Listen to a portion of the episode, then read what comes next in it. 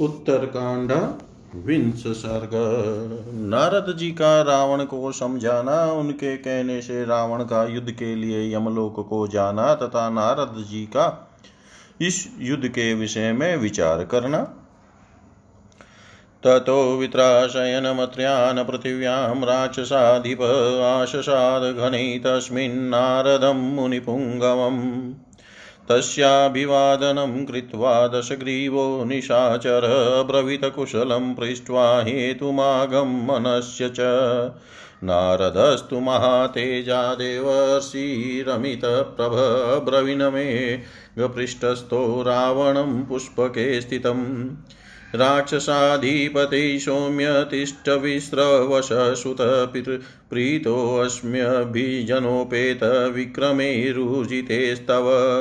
विष्णुनादेत्यघातैश्च गन्धर्वोरगध गधर्षणैर्तवया समं विमदेश्च भृशं हि परितोषित। किञ्चिदवक्ष्यामि तावत् तुं श्रोतव्यं श्रोष्यसे यदि तन्मे निगदत्त स्तात् श्रवणे कुरु। किमय वध्यते तात त्वया वध्येन देवते हत एव हि अयं लोको यदा मृत्युवशं गत।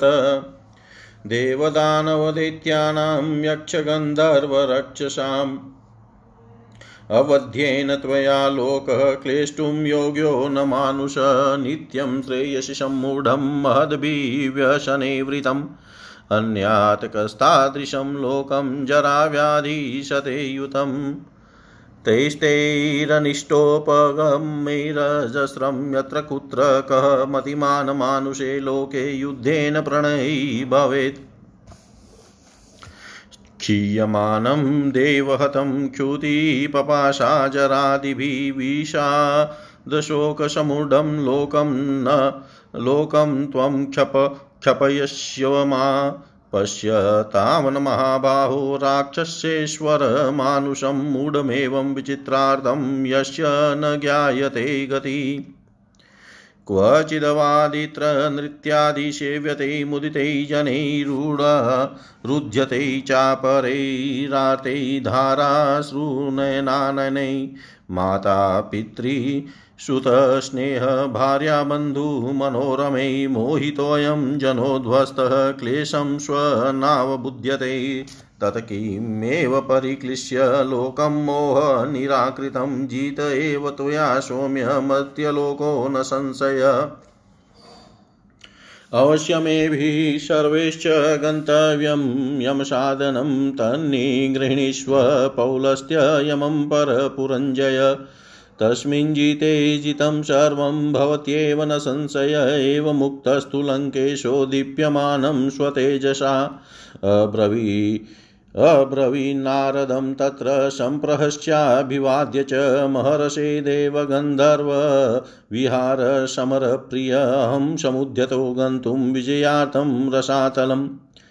ततो लोकत्रयं जित्वा स्थाप्य नागान् सुरान् वशे समुद्रमृत् समुद्रममृतार्थं च मतिष्यामि रसालयं मथा ब्रवीदशग्रीवं नारदो भगवान् ऋषि, क्व खल्विदानीं मार्गेण त्वयोहान्येन गम्यते। अयं खलु सुदुर्गम्यः प्रेतराजपुरं प्रति मार्गो गच्छति दुर्धर्ष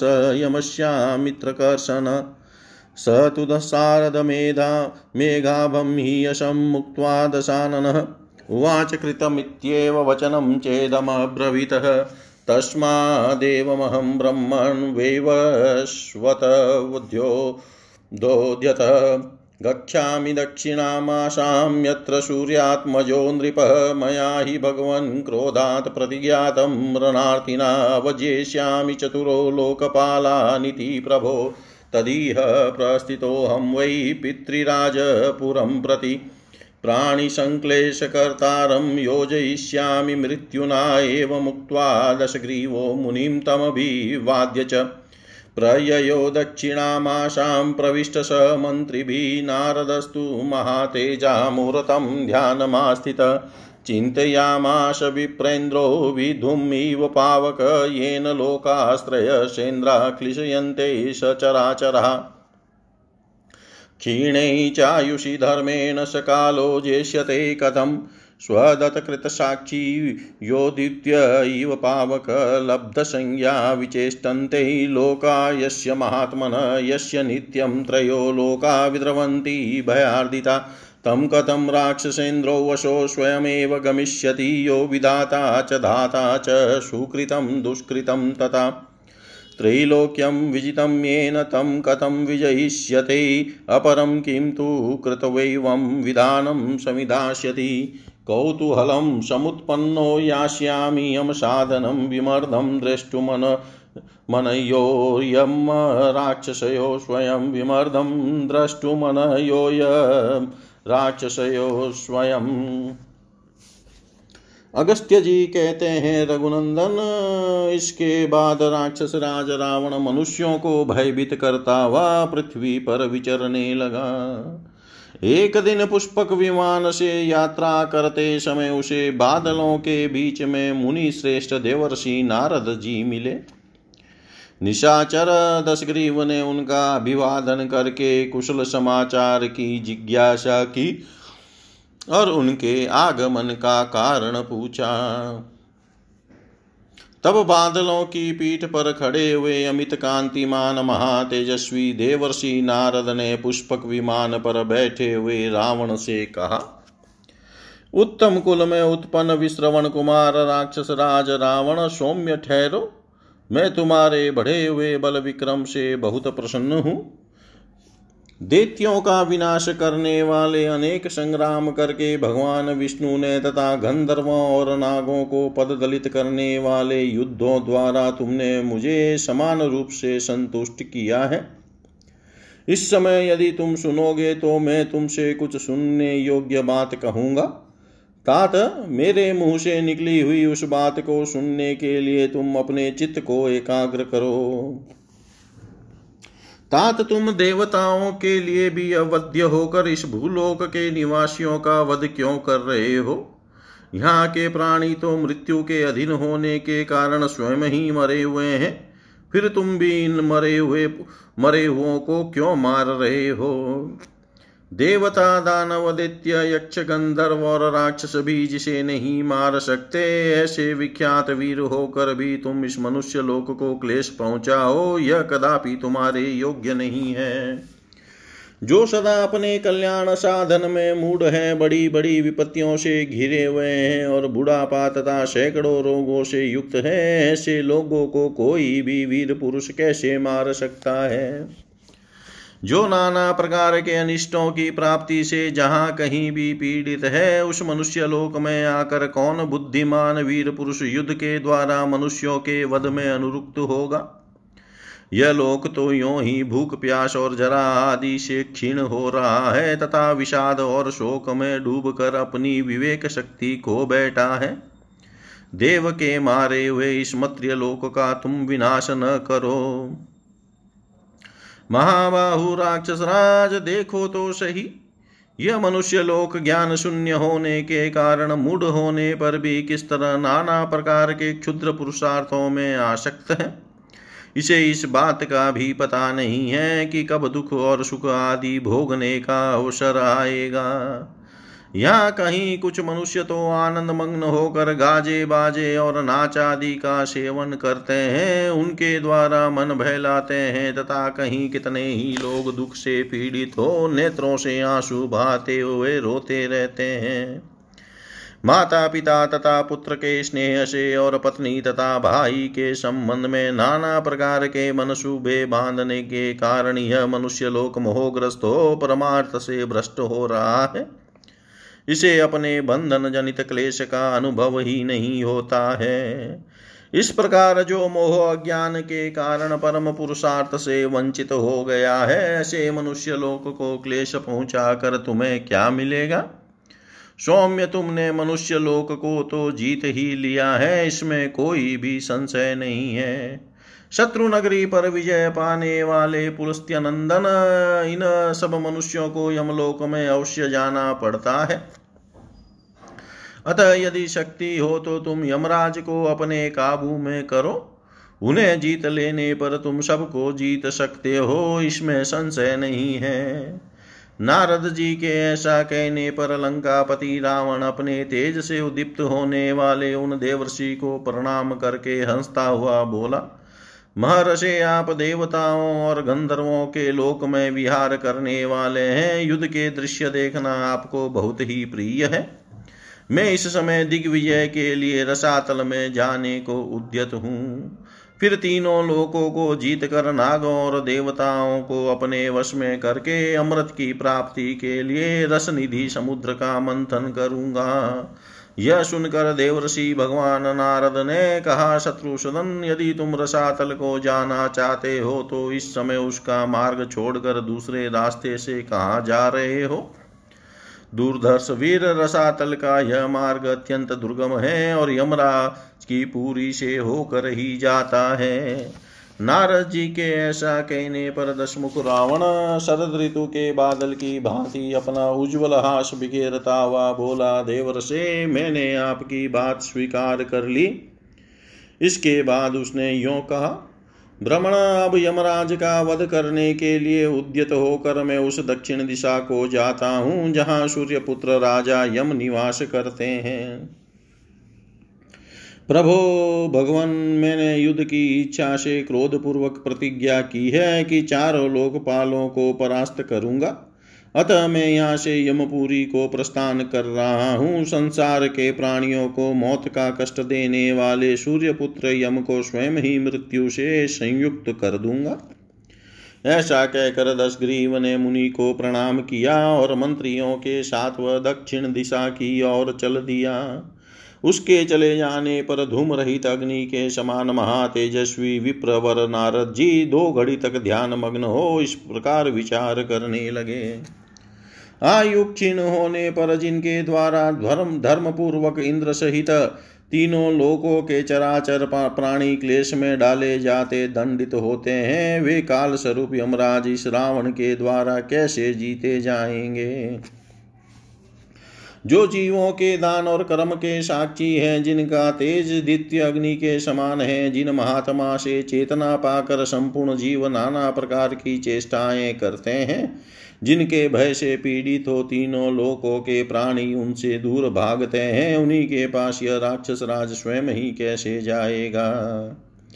जो त्रिलोकी को धारण पोषण करने वाले तथा पुण्य और पाप के फल देने वाले हैं और जिन्होंने तीनों लोकों पर विजय पाई है, उन्हीं काल देव को यह राक्षस कैसे जीतेगा? काल ही सबका साधन है, यह राक्षस काल के अतिरिक्त दूसरे किस साधन का संपादन करके उस काल पर विजय प्राप्त करेगा? अब तो मेरे मन में बड़ा कौतूहल उत्पन्न हो गया है। अतः इन यमराज और राक्षस राज का युद्ध देखने के लिए मैं स्वयं भी यमलोक को जाऊँगा।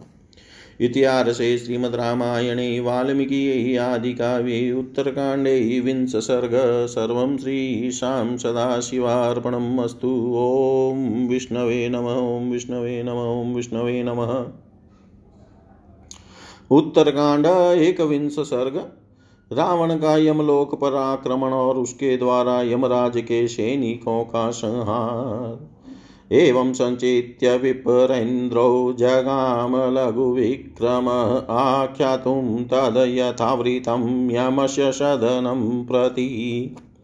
अपश्यत स यमं तत्र देवमग्निपुरुष्कृतम् अपश्यत स यमं तत्र देवमग्निपुरस्कृतं विद्यान् विधानमनुतिष्ठन्तं प्राणिनो यस्य यादृशं।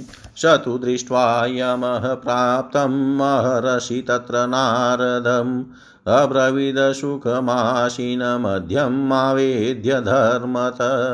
कचित् क्षेमं नु देवसे, कचित् धर्मो न नश्यति किमागमनकृत्यं ते देवगन्धर्वसेवित। अब्रवीत तु तदा वाक्यं नारदो भगवान् ऋषि श्रूयतामभिधास्यामि विधानं च विधीयताम्। एष नाम्ना दशग्रीव पितृराजनिशाचर उपयाति वशं नेतु विक्रमे स्वां सुदुर्जयम्। एतेन कारणेनाहं त्वरितो हि आगत प्रभो दण्डप्रहरणस्याद्य तव किं नु भविष्यति?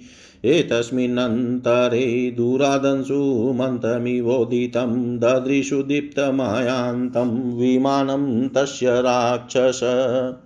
तं देशं प्रभया तस्य पुष्पकस्य महाबल कृत्वा वीतिमिरं सर्वं समीपमभ्यवर्तत सोऽपश्यत स महाबाहु दशग्रीवस्ततस्तत प्राणिनः सुकृतं चेव भुञ्जानाश्चेव दुष्कृतम्। अपश्यत सैनिकाश्चास्य यमस्यानुचरैः सह यमस्य पुरुषैरुग्रै घोररूपै भयानकै ददश वध्यमानाश्च क्लिश्यमानाश्च देहिन क्रोशतश्च महानादं तीव्रनिष्ठनतपरान्। कृमिभिभक्ष्यमाणाश्च सारमेयेश्च दारुणैः श्रोत्रायाशकरा वाचो वदतश्च भयावहा। सन्तार्यमाणान् वैतरणीं बहुशोणितोदकां वालुकासु च तप्तासु तप्यमानान् मुहुमुह हसिपत्रवने चेव विद्यमानान् धार्मिकान् रौरवैक्षारन्धा चारणध्यां चक्षुरधारासु चेव हि पानीयं याचमानाश्च त्रिशितान् क्षुदितानपि स्व स्वभूतान् कृशान्, दीनान् विवर्णान् मुक्तमूर्धजान्, मलपङ्कधरान् दीनान् रुक्षाश्च परिधावत, ददश रावणो मार्गे शतशोहतसहस्रश काशीश्च गृह्यमुख्येषु गीतवादितृणीष्वने प्रमोदमानान् द्रक्षाक्षिदरावणसुकृतैष्वकैः गौरसं गोप्रदातारो ह्यनं चेवानदायिन गृहाश्च गृह्यदातारस्वकर्मफलमश्नत स्वर्णमणिमुक्ताभिप्रमदाभिरलङ्कृतान् धार्मिकान् परास्तत्र दीप्यमानान् स्वतेजसा। ददशं स महाबाहु रावणो राक्षसाधिप ततस्तान् भिद्यमाना च कर्मभिदुष्कृतैष्वकै रावणो मोचयामाश विक्रमेण बलात् बली प्राणिनो मोक्षितास्तेन दशग्रीवेण रक्षसा। सुखमापुमुहूर्तं ते यतर्कितमचिन्तितं प्रेतेषु मुच्यमानेषु राक्षसेन मह्यसा। प्रेतगोपाशं सङ्क्रुधा राक्षसेन्द्रमभिद्रवन् ततो हलहला शब्दसर्वाधिगभयसमुत्थित। धर्मराजस्य योधानां शूराणां सम्प्रधावतां ते प्राशै परिगैः शूले मुशलैः शक्तितोमरे पुष्पकं समधसन्तः शूराशतसहस्रश तस्यासनानि प्रासादान् वेदिकास्तोरणानि च। पुष्पकस्य बभुञ्जस्ते शीघ्रं मधुकरा इव देवनिष्ठान् भूतं तदविमानं पुष्पकं मृदे भज्यमानं तथैवाशिदक्षयं ब्रह्मतेजसा असङ्ख्ययाशु महत्यासीत तस्य सेना महात्मन सुराणामग्रयात्रीणां सहस्राणि शतानि च ततो वृक्षेश शैलैश्च प्रासादानां शतैस्तथा ततस्ते सचिवास्तस्य यथा कामं, यथा बलम् अयुध्यन्त महावीरा स च राजा दशानन ते तु शोणितदिग्धाङ्गा सर्वशस्त्रसमाहता अमात्या राक्षसेन्द्रस्य च क्रूरायोधनम् अन्योन्यं ते महाभागा जग्नुप्रहरणे वृषं यमस्य च महाबाहो रावणस्य च मन्त्रिण।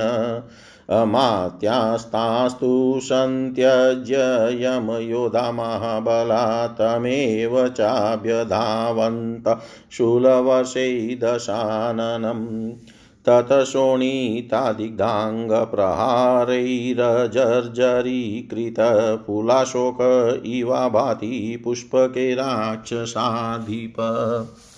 स तु शूलगदा प्राशाञ्छक्तितोमरसायकान् मुसलानि शिलावृक्षान् मुमोचास्त्रबलात् बली तरुणां च शिलानां च शस्त्राणां चातिदारुणं यमसैन्येषु तदवर्षपपातधरणीतले तास्तु सर्वान् विनिर्भिद्य तदस्त्रमपहत्य च जग्नुस्ते राक्षसं घोरमेकं शतसहस्रश।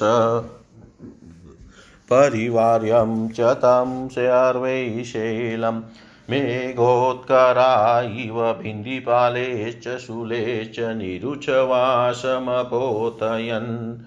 विमुक्तकवचः क्रुधसिक्तः शोणितविस्त्रवै ततः त्यक्त्वा पृथिव्यामवतिष्ठत।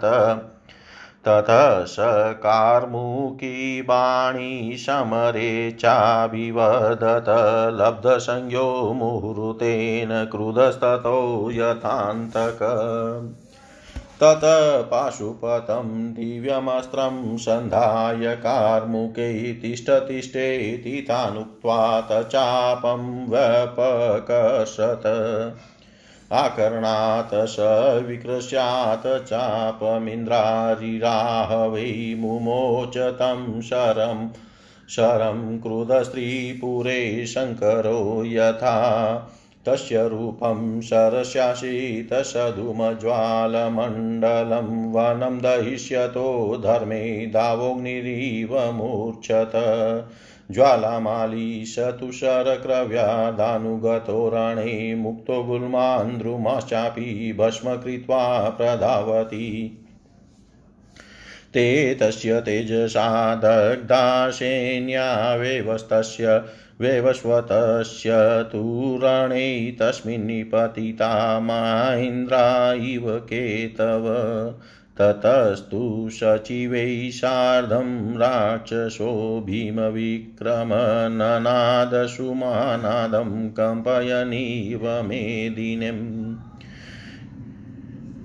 ननादसुमानादं कम्पयनीव मेदिनीम्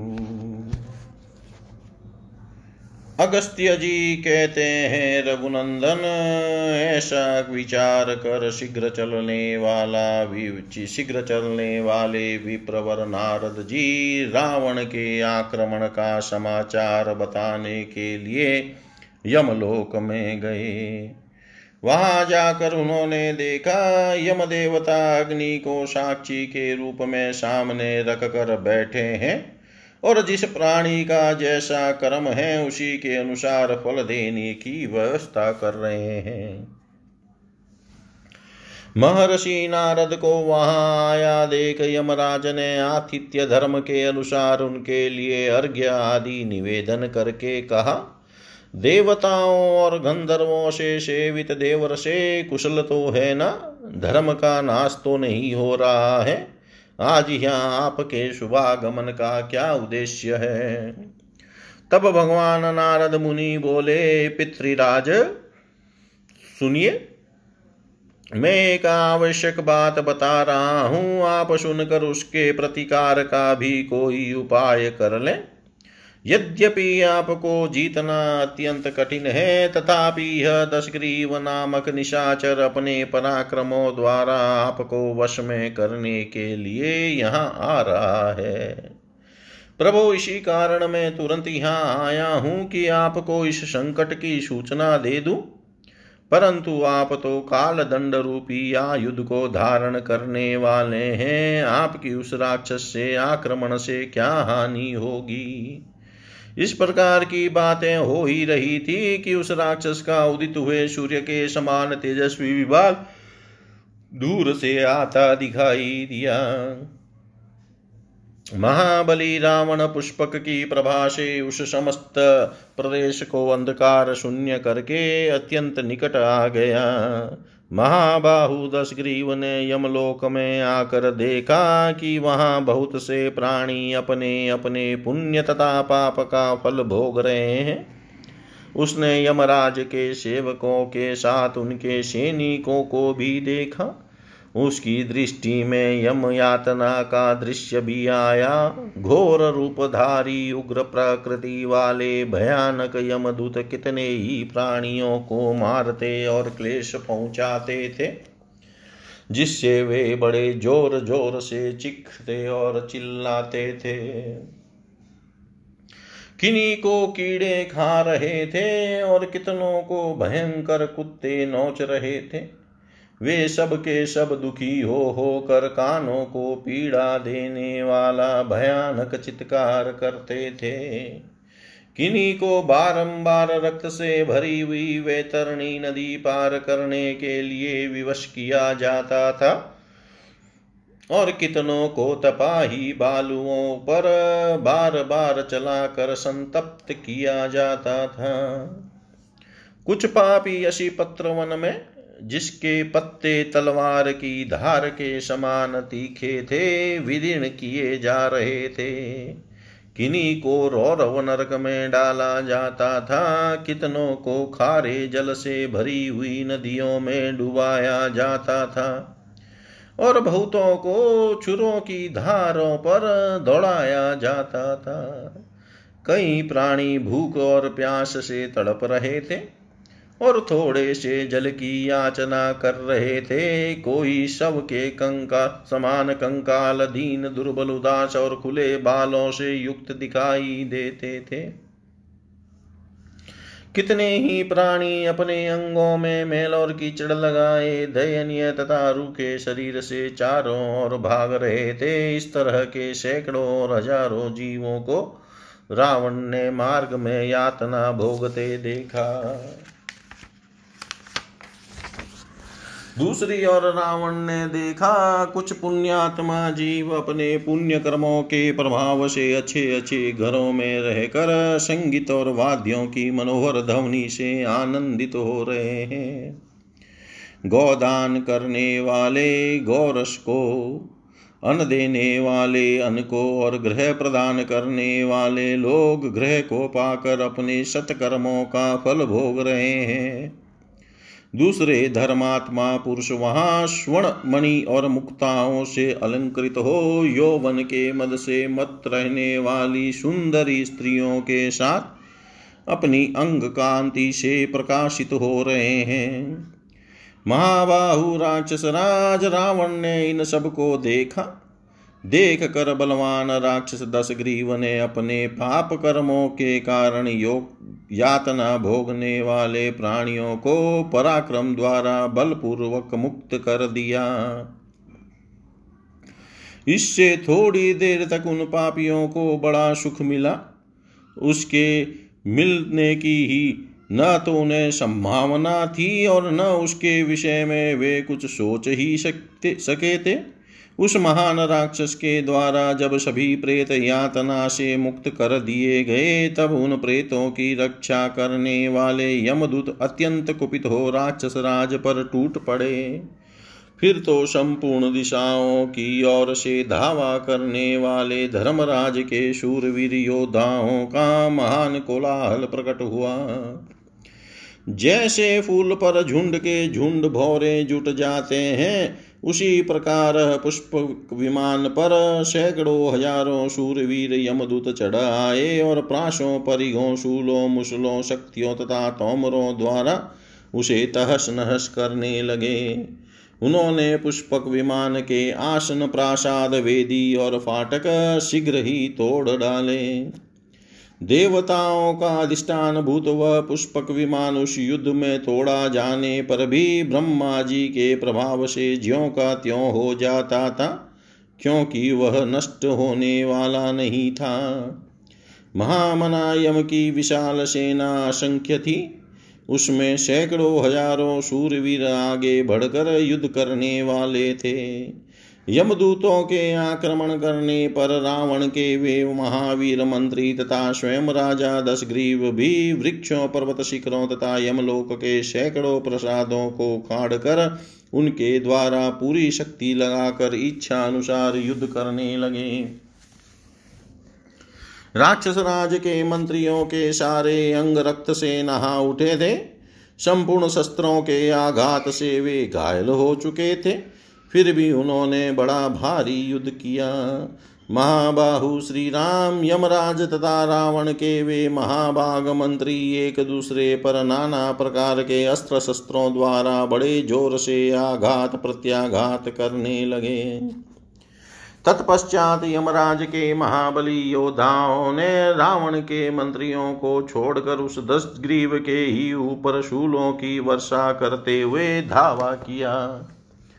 रावण का सारा शरीर शस्त्रों की मार से जर्जर हो गया। वह खून से लथपथ हो गया और पुष्पक विमान के ऊपर फूले हुए अशोक वृक्ष के समान प्रतीत होने लगा। तब बलवान रावण ने अपने अस्त्र अस्त्र बल से यमराज के सैनिकों पर शूल गदा प्राश शक्ति तोमर, बाण, मुसल, पत्थर और वृक्षों की वर्षा आरंभ की। वृक्षों, शिलाखंडों और शस्त्रों की वह अत्यंत भयंकर वृष्टि भूतल पर खड़े हुए यमराज के सैनिकों पर पड़ने लगी। वे सैनिक भी सैकड़ों हज़ारों की संख्या में एकत्र हो उसके सारे आयुधों को छिन्न भिन्न करके उसके द्वारा छोड़े हुए दिव्यास्त्र का भी निवारण कर एकमात्र उस भयंकर राक्षस को ही मारने लगे। जैसे बादलों के समूह पर्वत पर सब ओर से जल की धाराएँ गिराते हैं, उसी प्रकार यमराज के समस्त सैनिकों ने रावण को चारों ओर से घेर कर उसे भिंदी पालों और सूलों से छेदना आरंभ कर दिया। उसको दम लेने की भी फुर्सत नहीं दी। रावण का कवच कटकर गिर पड़ा, उसके शरीर से रक्त की धारा बहने लगी। वह उस रक्त से नहा उठा और कुपित हो पुष्पक विमान छोड़कर पृथ्वी पर खड़ा हो गया।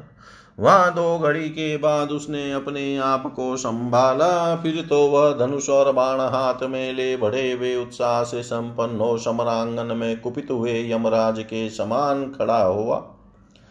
उसने अपने धनुष पर पाशुपत नामक दिव्य अस्त्र का संधान किया।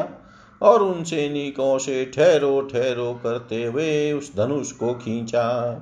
जैसे भगवान शंकर ने त्रिपुरासुर पर पाशुपतास्त्र का प्रयोग किया था, उसी प्रकार उस इंद्रद्रोही रावण ने अपने धनुष को कान तक खींचकर वह बाण छोड़ दिया। उस समय उसके बाण का रूप धूम और ज्वालाओं के मंडल से युक्त हो। ग्रीष्म ऋतु के जंग में जंगल को जलाने के लिए चारों ओर फैलते हुए दावानल के समान प्रतीत होने लगा। रणभूमि में ज्वाला मालाओं से घिरा हुआ बाण धनुष से छूटते ही वृक्षों और झाड़ियों को जलाता हुआ तीव्र गति से आगे बढ़ा और उसके पीछे पीछे मांसाहारी जीव जंतु चलने लगे। उस युद्ध स्थल में यमराज के वे सारे सैनिक पाशुपात अस्त्र के तेज से दग्ध हो इंद्रध्वज के समान नीचे गिर पड़े। तदनंतर अपने मंत्रियों के साथ वह भयानक पराक्रमी राक्षस पृथ्वी को कंपित करता सा बड़े ज़ोर ज़ोर से सिंहनाद करने लगा। इतिहासे श्रीमद्रामायणे वाल्मीकियै आदिकाव्ये उत्तरकाण्डे एकविंश सर्ग सर्वं श्रीशां सदाशिवार्पणम् अस्तु। ॐ विष्णवे नमः, ॐ विष्णवे नमः, ॐ विष्णवे नमः। उत्तरकाण्ड द्वाविंश सर्ग यमराज और रावण का युद्ध यम का रावण के वध के लिए उठाए हुए कालदंड को ब्रह्मा जी के कहने से लौटा लेना विजयी रावण का यमलोक से प्रस्थान। सतस्य तु महानादं श्रुत्वा वैवस्वतः प्रभु शत्रुं विजयिनं मेने स्वबलस्य च सञ्चयम् स हि योधान् मत्वा क्रोधसरङ्क्तलोचन अब्रवीत त्वरितसूतं रथो मे उपनीयतां तस्य सुतस्तदा दिव्यमुपस्थाय महारथं स्थितः स च महातेजा अध्यारोहत तं रथम्। प्राशा, प्राशमुदगरहस्तश्च मृत्युस्तस्याग्रतः स्थितः येन सङ्क्षिप्यते सर्वं त्रैलोक्यमिदमव्ययम्। कालदण्डस्तु पार्श्वस्थो च भवत्यं प्रहरणं दिव्यं तेजसाज्वलदवग्निवत् तस्य पार्श्वेषु निश्चिद्रा कालपाशाः प्रतिष्ठिताः पावकशपशङ्काश स्थितो मूर्तश्च मुद्गर।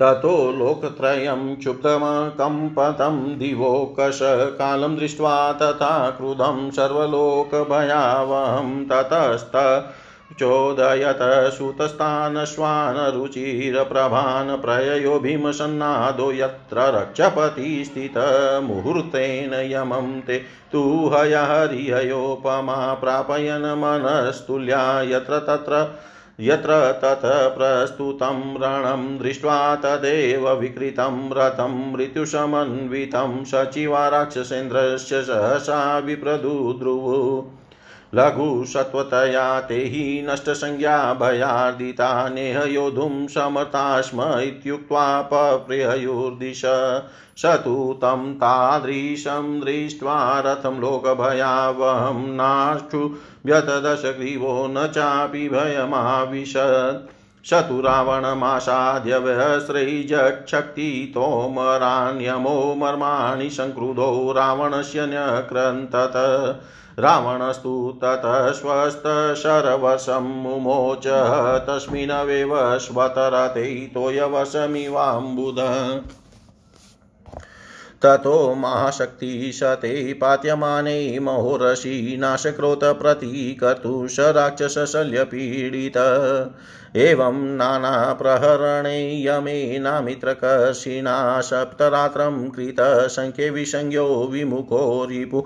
तदा आसीत्तुमूलं युद्धं यमराक्षसयोद्वयो जयमाकाङ्क्षतो वीरसमरेष्वनिवर्तिनो ततो देवाश गन्धर्वासिधाश्च परमर्शय प्रजापतिं पुरुषकृत्य समेतास्तद्राण द्रणाजिरे संव्रत इव लोकानां युध्यतोरभवत्, तदा राक्षसानां च मुख्यस्य प्रेतानामीश्वरस्य च राक्षसेन्द्रोऽपि विस्पार्य चापमिन्द्रासनीप्रभं निरन्तरमिवाकाशं कुर्वन् बाणास्ततोऽसृजत् मृत्युं चतुर्भिविशिकेषु तं सप्तभिरार्दयत्यमं शतसहस्रेण शीघ्रं मर्मस्वताडयत्। ततक्रुधस्य वदनाद यमस्य समजायत ज्वालामालीशनिश्वाससधुं कोपपावक तदाश्चर्यमतो दृष्ट्वा देवदानौ सन्निधो प्रहसितो सुशरंधो मृत्युकालो बभूवतु। ततो मृत्युक्रुधतरो वैवस्वतमभाषत मुञ्च माँ समरे यावदन्मिमं पापराक्षसम् निशारक्षो भवेदद्य मर्यादा हि निसर्गतः हिरण्यकशिपु श्रीमान् नमुचिशम्बरस्तथा निषन्धिधूर्मकेतुश्च बलिविरोचनोऽपि च शम्भुदेत्यो महाराजो वृत्रो बाणस्तथैव च राजर्षय शास्त्रविदो गन्धर्वा समहोरगा ऋषयपनगादेत्या यक्षाश हि अप्सरो गणा युगान्तपरिवते च पृथिवी समहार्णवाक्षयं नीता महाराज सपर्वतसरितद्रुमा। एते चान्ये च बहवो बलवन्तो दुराशदा विनिपन्ना मया दृष्टा किमुतायं निशाचर। मुञ्च माँ साधु धर्मज्ञ यावदेनं निहन्मह्यहं न हि कश्चिन्मया दृष्टो बलवानपि जीवति। बलं मम न खल्वेतन्मर्यादेशा निसर्गत सदृष्टो न मया कालमुहूर्तमपि जीवति। तस्येवं वचनं श्रुत्वा धर्मराज प्रतापवान् अब्रवीत तत्र तं मृत्यु त्वं तिष्ठेनं निहन्म्यहम्। ततशरङ्क्तनयनः क्रुधो वैवस्वत प्रभुकालदण्डं मोघं तु तोलयामाश पाणिना यस्य पाशोषु निहिता, कालपाशा प्रतिष्ठिता पावका सन्निशङ्काशो मुद्गरो मूर्तिमान् स्थितः दर्शनादेव यः प्राणान् प्राणिनामपि कर्षति, किं पुनस्पर्शमानस्य पात्यमानस्य वा पुनः स्वजाला परिवारस्तु निदनीव राक्षसं तेन स्पष्टो बलवता महाप्रहरणो स्फुरत ततो विदुद्रुवु सर्वे तस्मात् त्रस्तारणाजिरैषुराचक्षुभिताः सर्वे दृष्ट्वा दण्डोद्यतं यमम्। तस्मिन् प्रहतु कामे तु यमे दण्डेन रावणं यमं पितामह साक्षाददशयित्वेदमब्रवीत् वैवस्वतः महाबाहो न खल्वमितविक्रम न हन्तव्यस्तव्येतेन दण्डेनेश निशाचर। वर खलु मये तस्मै दत्तस्त्रीदशपुङ्गव स नानृतकार्यो यन्मया व्याहृतं वच। यो हि मामनृतं कुर्यादेवो वा मानुषोऽपि वा त्रैलोक्यमनृतं तेन कृतं स्यानात्र संशय। क्रुधेन विप्रमुक्तोऽयं निर्विशेषं प्रिया प्रियै प्रजा संहरते रौद्रो लोकत्रयभयावह। अमोघो हि एष सर्वेषां प्राणिनां मितप्रभकालदण्डो मया सृष्टः। पूर्वं मृत्युपुरस्कृतः। तन् खल्वेश ते सौम्य पात्यो रावणमूर्धनि न हि न अस्मिन् पतिते कश्चिन् मुहूर्तमपि जीवति। यदि अस्मिन् निपतिते न म्रियेते राक्षस म्रियते वा दशग्रीवस्ताप्य भूयतोऽनृतम् तनिर्वर्तय लङ्केशाददण्डमेतं समुद्यतं सत्यं च माँ कुरुष्वाद्य लोको लोकास्त्वं यद्यवेक्षसे। एवमुक्तस्तु धर्मात्मा प्रत्युवाच यमस्तदा एष व्यावर्तितो दण्ड प्रभविष्णुहीनो भवान्। किं त्विदानीं मया शक्यं कर्तुं रणगतेन हि न मया यद्यं ययं शक्यो हन्तुं वरपुरस्कृत, एष तस्मात् प्रणश्यामि दशनादस्य रक्षस इत्युक्त्वा शरतशाश्वस्तत्रैवान्तरधीयत दशग्रीवस्तु तं जित्वा नाम विश्राव्य चात्मन आरुह्यं पुष्पकं भूयो निष्क्रान्तो यमसाधनात् स तु वैवस्वतो देवैः सह ब्रह्मपुरोगामी जगाम त्रिदिवं हृष्टो। नारदश्च महामुनि जगाम त्रिदिवं हृष्टो। नारद च महामुनि। अगस्त्य जी कहते हैं, रघुनंदन, रावण के उस महानाद को सुनकर सूर्यपुत्र भगवान यम ने यह समझ लिया कि शत्रु विजयी हुआ और मेरी सेना मारी गई। मेरे योद्धा मारे गए, यह जानकर यमराज के नेत्र क्रोध से लाल हो गए और वे उतावले होकर सारथी से बोले, मेरा रथ ले आओ। तब उनके सारथी ने तत्काल एक दिव्य एवं विशाल रथ वहाँ उपस्थित कर दिया और वह सामने विनित भाव से खड़ा हो गया। फिर वे महातेजस्वी यम देवता उस रथ पर आरूढ़ हुए।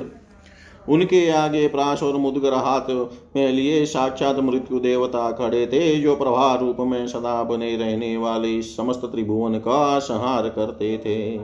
उनके पार्श्व भाग में काल दंड मूर्तिमान होकर खड़ा हुआ, जो उनका मुख्य एवं दिव्य आयुध है, वह अपने तेज से अग्नि के समान प्रज्वलित तो हो रहा था। उनके दोनों बगल में चित्र रहित काल पास खड़े थे, और जिसका स्पर्श अग्नि के समान दूषह था, वह मुदगर भी मूर्तिमान होकर उपस्थित था। समस्त लोकों को भय देने वाले साक्षात काल को कुपित हुआ देख तीनों लोकों में हलचल मच गई। समस्त देवता काँप उठे।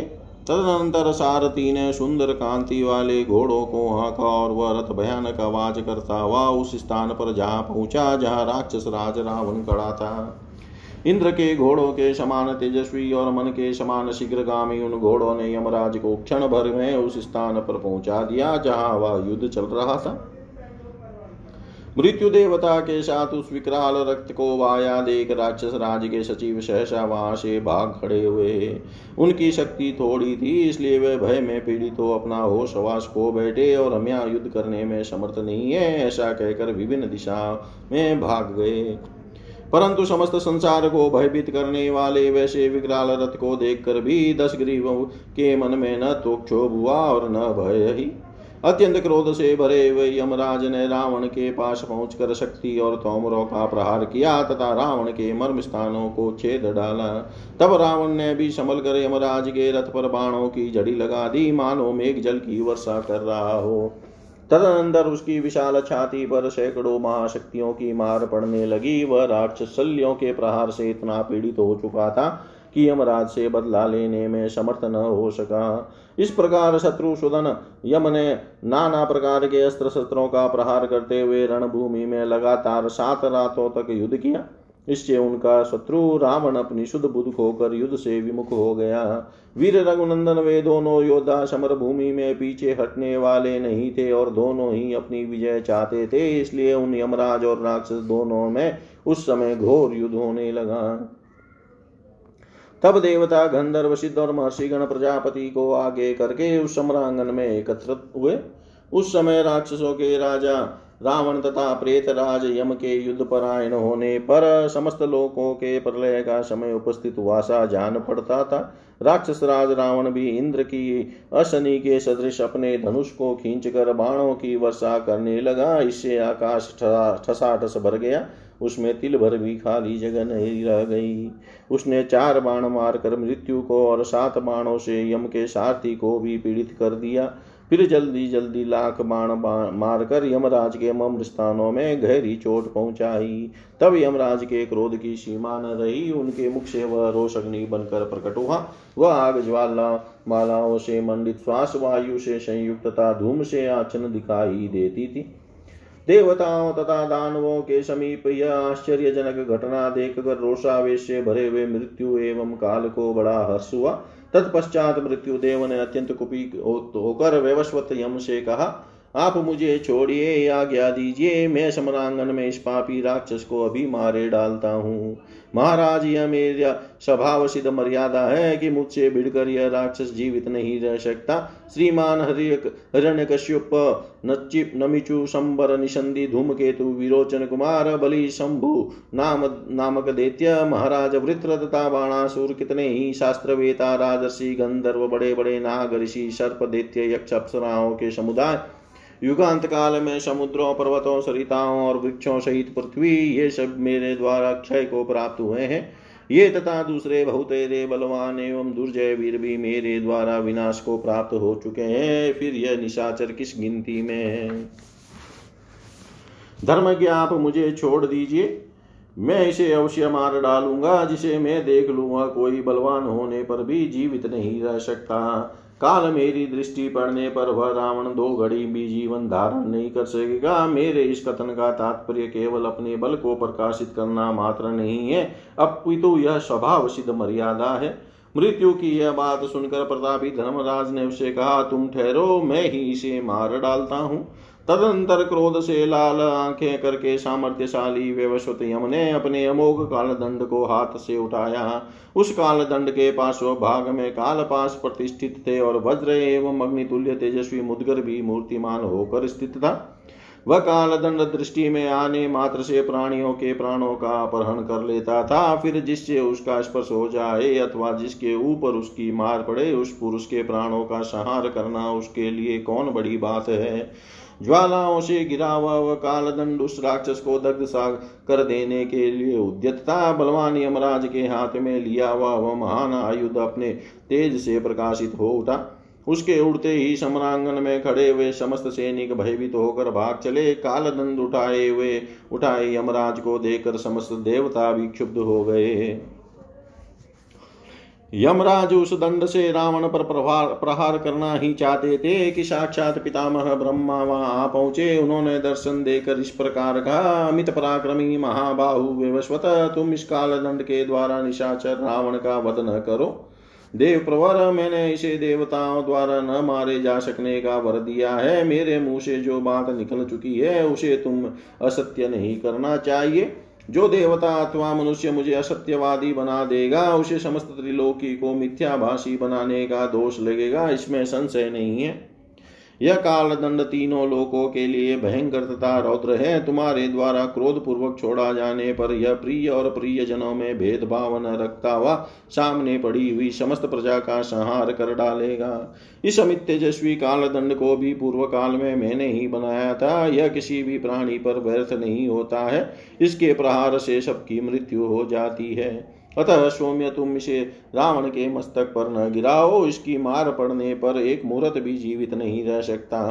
काल दंड पड़ने पर यदि यह राक्षस रावण न मरा तो अथवा न मरा तो अथवा मर गया तो दोनों ही दिशाओं में मेरी बात असत्य होगी।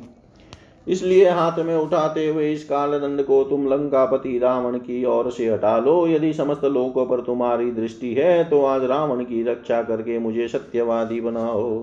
ब्रह्मा जी के ऐसा कहने पर धर्मात्मा यमराज ने उत्तर दिया, यदि ऐसी बात है तो लीजिए मैंने इस दंड को हटा लिया। आप हम सब के लोगों के प्रभु हैं। अतः आपकी आज्ञा का पालन करना हमारा कर्तव्य है।